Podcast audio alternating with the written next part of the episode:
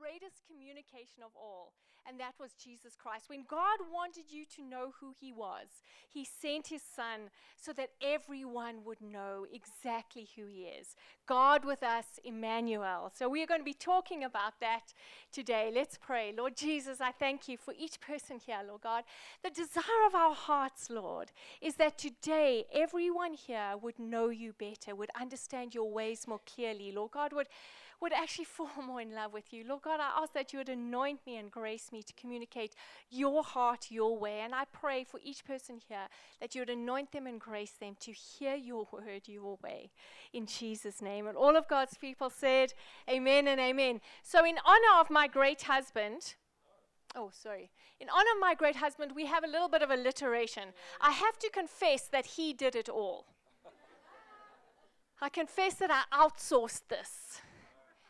But as we are here at Christmas, we are talking about the invisible creator, immaculately conceived, Emmanuel child, stayed not in the infant's cradle, nor on the infamous cross, but arose to receive the invincible crown as the infinite Christ. I see. yeah, thank you, darling, for that. Um, but we, we do, we do, despite the, the beauty of how those words are put together, we really do want each and every one of you to understand the depths of what happened. Not this day, some other day, because the 25th of uh, and the 24th of December are not really the day that Jesus was born. You know, you know that he was he was born kind of in spring, summertime, which would not have been this time of year. But nonetheless, this is the day we have chosen to celebrate. And and I trust that as we share around the word today, that the beauty, the glory, and the majesty of what God did through Jesus Christ would become real to you. Yeah. So we're going to start with a passage of scripture that I think for me every time I read it I am I'm struck by the majesty of the invincible victory that was won by Jesus Christ. I am struck by how absolutely perfect the plan was. So if you have your Bibles, you can turn or you can just read with me from Isaiah 9 from we're going to do two, th- three of the verses. We're going to do two, six, and seven. But it starts off like this The people walking in darkness have seen a great light. On those living in the land of the shadow of death, a light has dawned. For to us a child is born, to us a son is given, and the government will be on his shoulders, and he will be called Wonderful Counselor, Mighty God, Everlasting Father, Prince of Peace. Of the increase of his government and peace there will be no end. He will reign on David's throne and over his kingdom, establishing and upholding it with justice and righteousness from that time on and forever. The zeal of the Lord Almighty will accomplish this. Ah, my heart just sings when I hear that. It starts off with just a picture of the world in, in a dark place. And I don't know how you feel, but when I look around me, I see people um, deceived, people just r- uh, running after things that are not going to give them satisfaction. I see people confused, in darkness, wondering how they're going to make it through life. And this uh, scripture, starting off in that place, gives this beautiful solution. For unto us a son is born, for unto us a child is given. A child is born, a son is, a son is given. And I, um, as we start, I want to just tell you a story about the some some very famous missionaries. They were perhaps the first modern missionaries. And they belonged to a group of people called the Moravians. They lived in the east of Europe and they had this kind of communal place where they all lived. And they they actually had this phenomenal prayer meeting that lasted 100 years with praise and worship and pray to God non-stop for 100 years from this place. And out of that revival, really, they began to catch the heart of God for the nations and wonder how these people in different nations would hear the gospel. And suddenly they realized, well, we have it, let us go. And they, they began to go to different nations. And the story goes of two particular Moravians who had heard about the the African slaves in the West Indies. And they passionately wanted to reach these slaves. And so the story goes that these two men decided that they would sell themselves as slaves on the slave ships and head out to the West Indies in order to preach the gospel there. I know it's just every time I hear that, my heart is just struck. I did some research and uh, discovered that it's, that it's only partially true in that they, they ended up not having to sell themselves, but that, that someone gave them passage, etc. But they were willing to do that. The story goes is how they, when they sailed out of the port in Europe, they called out that the Lamb would receive the reward of his suffering in their hearts, they had no intention of ever coming back. They were just heading out to do what God had called them. The thought of being willing to sell yourself into slavery in order to reach people just deeply struck my heart. It's like, what kind of person would do that? What kind of person would be so overcome with the mission they, they would be, uh, be prepared to sacrifice their freedom? So that others would know the truth and so that others could be reconciled to God. And it came to me like a thunderbolt. That's what Jesus did. Having all the freedom, the glory, and the majesty of being God, looking down at mankind who had strayed away and who had, in fact, sold themselves into a kind of slavery in, in the form of obeying the enemy's plans, living in selfishness, uh, destruction, just all kinds of things that were bringing increasing difficulty onto the earth. Looking at this, it's like, how do I rescue them? How do I bring them into the liberty that they were designed for? How do, I, how do I let them know that they're not just scrabbling around in the dust for crumbs, but they are king's children? How do I let them know who they are? What that my plan for them is? How do I let them know who I am that they would reach out to me? And so Jesus gave it all up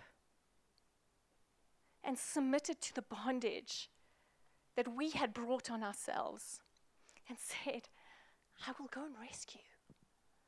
I will go and rescue them. So, literally, began the greatest rescue operation ever undertaken. What I am so amazed about is that when God wants to rescue the entire earth from its own problems, its self made problems, He sent a baby. I mean, have you watched superhero movies lately? None of them are babies. You understand me? They're all large men and women with big muscles. And yet, when God wanted to begin the greatest rescue operation of all time, He sent a baby. Why did He do that? He did it because at his weakest, God is stronger than our strongest. And that he came to inaugurate a kingdom a kingdom that was going to be kind of an upside down kingdom, that was going to demonstrate something so different from what the world was demonstrating, that was going to show us something so contrary to the way we were living. The way we were trying to, to climb the, the ladder of success, the tr- way we were trying to step on people in order to be more important ourselves, he was going to show us a new way of living. And in the kingdom, weakness is power. He was going to show us that he could come in absolute weakness and the power of God inhabiting that weakness would destroy the power of the enemy. He wanted to show us that vulnerability is strength. You know that when he hung on the cross, he said this Father, forgive them, for they don't know what they're doing. In other words, even at that moment when he had been abused, persecuted, the worst of the worst done to him by the very people he came to rescue, he refused point blank to allow bitterness, unforgiveness, self preservation to guard his heart. He said, I am a representative, representative of this kingdom and I will live it to the end the way it is meant to be lived. I will not put barriers around my heart. I will love even when I am not loved. And in the kingdom, vulnerability is strength. In the, in the kingdom, service is greatness. You know, you don't serve your way to greatness. In the kingdom, every person you help, every person you bless, is a badge of greatness on your shoulder.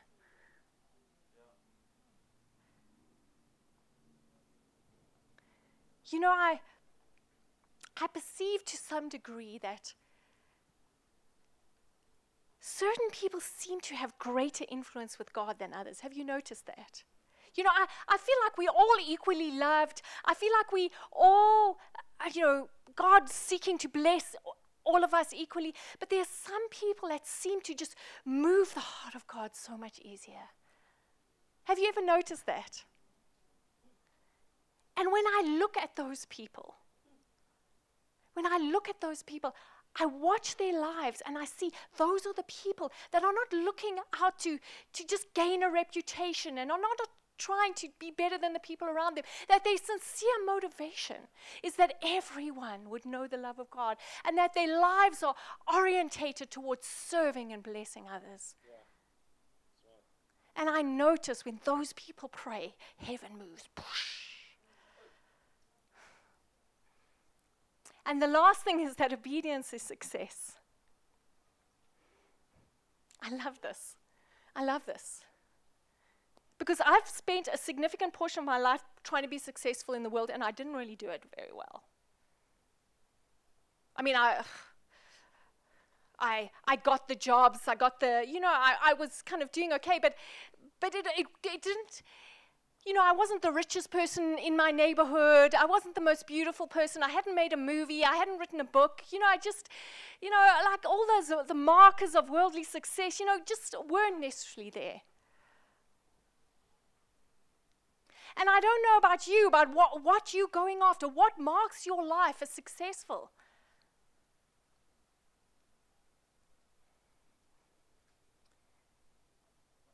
But it was a great relief to me to understand that success in the kingdom is not those things. Success in the kingdom is obedience to what He has called me to do. You know, when you come to the end of your life, God is not going to ask you how many Mercedes did you own. He's not going to ask you how many companies did you raise and sell. He's not going to ask you how many wives you had. Or maybe he will for a different reason, I'm not sure. but you know, he's going to ask you Did you do what I said? Did you do what I said? Did you follow me? And a mark of a disciple of the Lord Jesus Christ is one who follows him.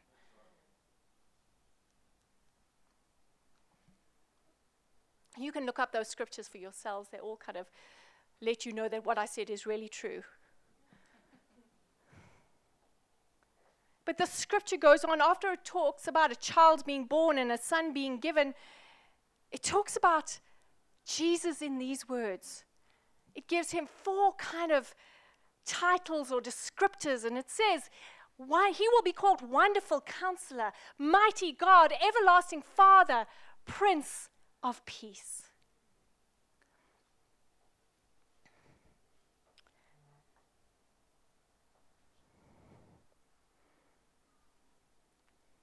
For me, this is, I don't know, this is one of the, the, like the, the core of the majesty of this portion of Scripture.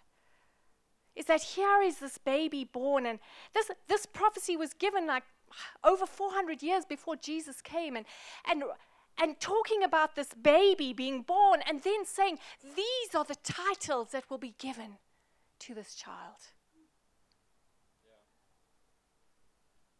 And it talks first of all about wonderful counselor. That word wonderful literally means miraculous, awesome. And if if the Bible used terms like this, it would be like jaw dropping, incredible. It was like, wow. And as Andrew says, say it backwards, wow.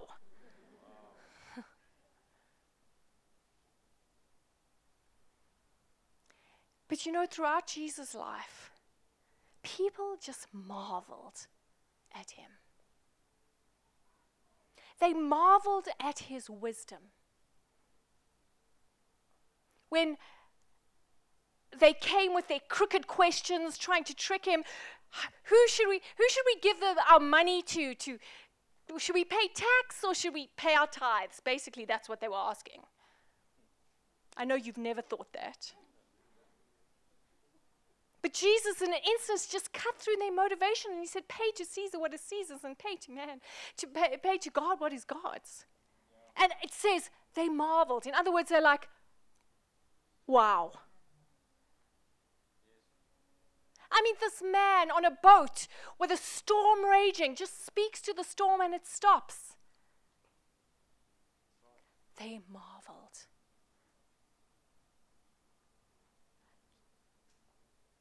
It talks about how they found him speaking to a woman, to pe- people outcast, to tax collectors, and they marveled. Because in every way, Jesus Christ blew their minds. And this concept of being a wonderful counselor, it's like his words, his deeds, his actions left people astounded. In every way, he was demonstrating a new way of living, a new way of understanding, a new way of being. And people were struck to the heart by that transformed. In fact, they were so transformed. It talks about how his disciples, after Jesus had been crucified, risen, and gone to be with his Father, it talks about how his, his disciples, Peter and John, had healed someone and they were being persecuted for that, and they were giving a defense of what they have, had done. And it says the Jewish authorities, you can go and read it in the books of Acts, book of Acts, seeing that they were unschooled men. In other words, these are fishermen. How do they speak like this? How do they do these things? And it says they marveled. But they took note that these men had been with Jesus. So here's the beauty of this is that these incredible things that Jesus was, you be with Jesus and they rub off on you. You know, the next time your, your work colleagues are squabbling around what to do with their money, let me tell you, you stick with Jesus and words will come out of your mouth that will astound even you. The next time you face with difficult situations, you stick with Jesus, stuff will happen that will leave the world wondering where did this come from? Who are these people? And they will take note that we have been with Jesus. How about mighty God? I was. You know, the only reason us pastor, women pastors, have our hair done and our nails done, you know the only reason is because you have one or two hours with people, captive audience, where they have to listen to you. I cannot understand why there are any non Christian hairdressers or nail technicians in the world. Because all of us Christians, ladies, that's the only reason we go there, having our nails done so that we can share the gospel with someone and they can't go anywhere. so I'm with my hairdresser a little while back, and we having oh, someone else came in and she says she's a Buddhist, a Jewish Buddhist. I don't know how that works, but she is. She she, tur- she turns to me and she says, You're a Christian. Tell me what Christianity means. you know, I'm like, God, questions like this only happen once in a lifetime. I am going to make the most of it. So, there with my hairdresser doing stuff with my hair, this woman listening to me, I preached the gospel from start to finish. I started in Genesis, ended in Revelation. They got it backwards, forwards, every way personal, corporate, changed the world, everything. Finished it all, and my hairdresser's going, Oh my word, that's so interesting. Tell me. I, I just think Jesus was a good man. I just, I just think he was a good man, you know? Um, I think he's one of those people that just was super intelligent and he just, you know, he just was one of those exceptional human beings. So in my heart, I'm like, God, did she not hear a thing I said from start to finish? Do I need to go all through again? But luckily, I just stuck with Jesus, and I felt I felt like Him say this to me. Tell her that that's not what I claimed. So I said out to her, you know what, that, that, would be, that would be fine if Jesus hadn't claimed something more. And that Jesus actually claimed he was God. And this means something. This means that he was either a big liar in, uh, and then just discard everything he says, or he was a crazy man, then discard everything he says, or he was the Lord of all. He was the King supreme. He was God Himself in flesh. And I want to propose to you that His life, His actions, His miracles, His death, His um, undisputed resurrection prove that the last is true. That He, in fact, was God manifest in person here for us. He was the Father made manifest, which is so amazing, is that He came to show us the Father heart of God. He came to show us who God was. For the first time ever in the Bible, did anyone address God as Father? And as Jesus addressed God as Father, He invited us into that relationship. He said, If you've seen me, you've seen the Father. He said, I and the, and the Father are one. In other words, come and know the Father through me. And the cry of every human heart to have a, a father figure give us identity, teach us how to live, be that support, protection, and life for us is met in Jesus Christ. And last of all, it talks about him being the Prince of Peace. That word prince there literally means commander. And I love that. I love that. In what kingdom do you bring do you have a military term that brings peace? You know, it's, it's, like, it's like God is so determined to have peace between mankind, between him and man, that he will militantly go after it.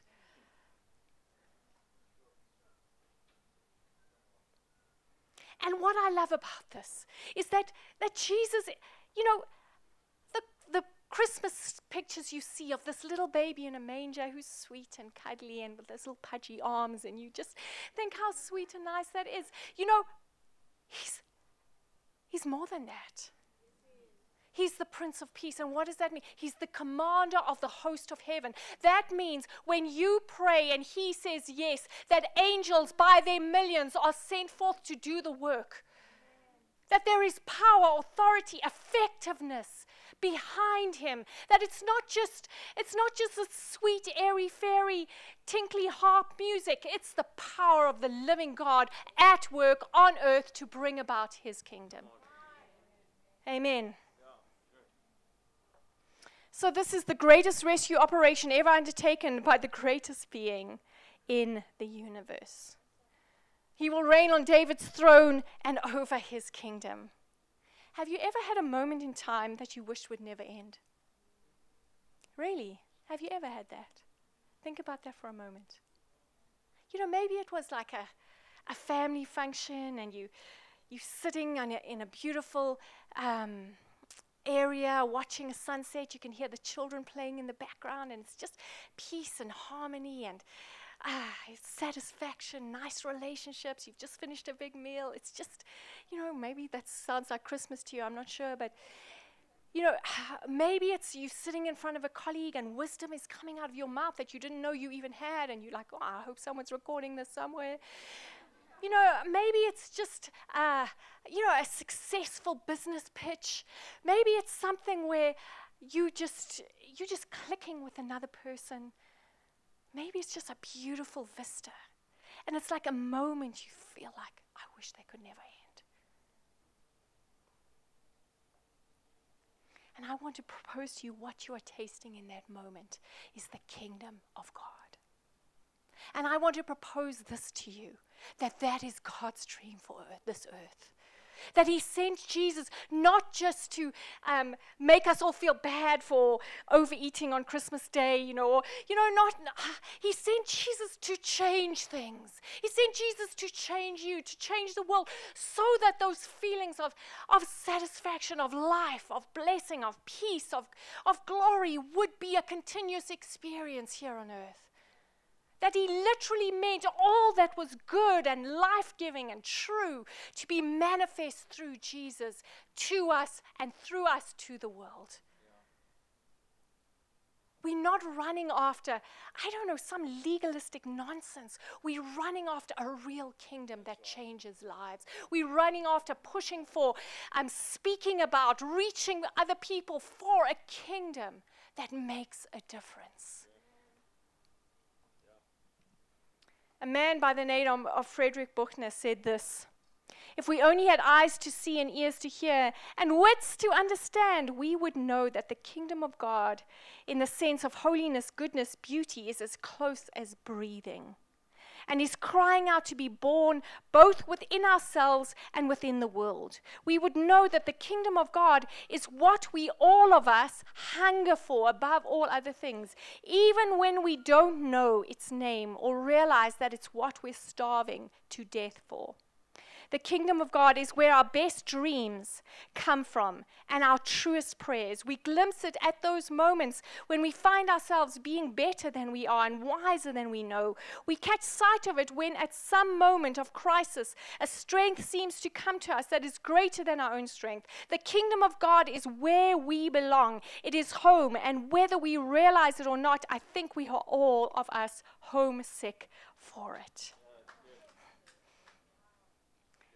Jesus came to reign on David's throne and over his kingdom. That from the beginning of creation, God announced his plan that he would find a man in the form of Abraham and he would raise him up to form a nation. And that nation would have a throne that would be called David's throne.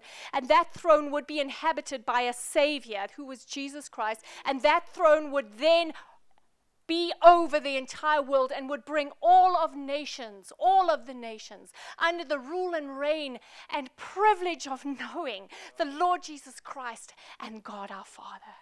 And that all creation would settle into its created order, and there would be peace in our hearts and peace between one, one another. And this is the dream of God through Jesus Christ. This is why a child was born and a son was given the greatest rescue operation ever undertaken by the greatest being in the universe for a future greater than you can possibly imagine. The zeal of the Lord Almighty will accomplish this. In other words, it, the scripture finishes with that. In other words, God is going to do it. This is his plan. He has stated it from beginning to end. He sent Jesus to inaugurate a kingdom that will never end. It says in Isaiah 9 that of the increase of his government and peace there will be no end. In other words, this is going to happen. And here's the only question that is left is will you be a part or will you not? And I don't know how you feel. I'm pretty sure I know the answer. You here because you want to be a part. And in this beautiful and incredible upside down kingdom, the way we're a part is that we recognize that success comes from obedience. We, we recognize that greatness is service. We recognize that vulnerability and loving no matter what is what God is asking of us. And we recognize that our weakness makes us powerful, that we do not have to be ashamed, nor do we need to hide. But wherever we go, no matter who we are, no matter how good or bad we are at the thing we are attempting, that the power and glory of God goes with us, and we can manifest His strength and His truth in every circumstance. Amen and amen. Can we give the Lord a hand?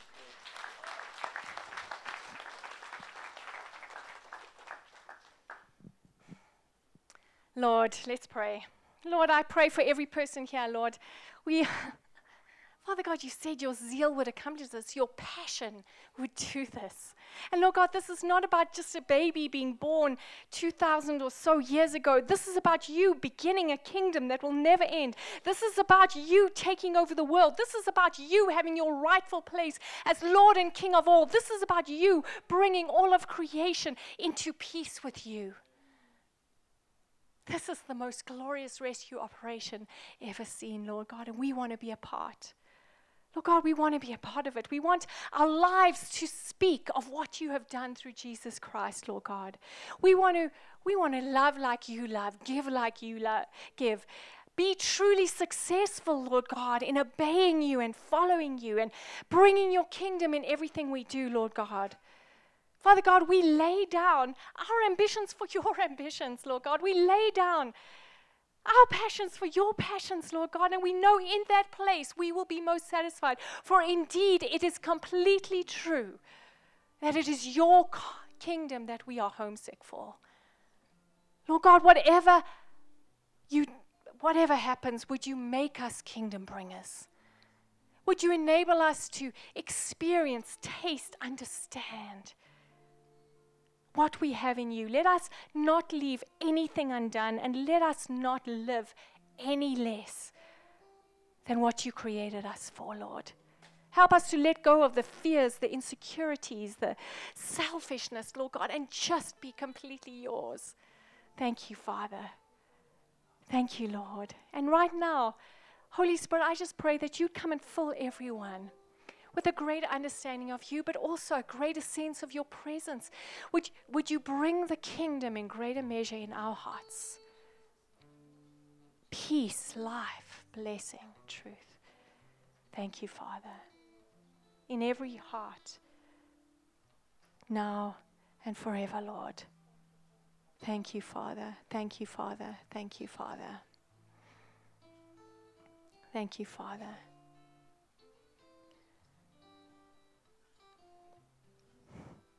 And while we're here in this place, I want to ask if there's anyone, two things. You want, you want to, you want to commit your life to Jesus and seeing his will and way done on earth. Or you realize that although you've done that in the past, you haven't really been living it and you would like to make a recommitment to him. And you'd like to say, God, I, I want to do that. And if that's you, any of those two things, if right now you feel convicted about your lifestyle, the way you've been living, and you want to change, I'm going to invite you, if that's you, to just raise your hand. Or if you just feel convicted about where your passion lies and you would like to do that, I'm going to ask you if you would just raise your hand. Is there anyone who would like to do that? Thank you, Father. Is anyone else? Thank you, my friend. Is anyone else who would like to do that?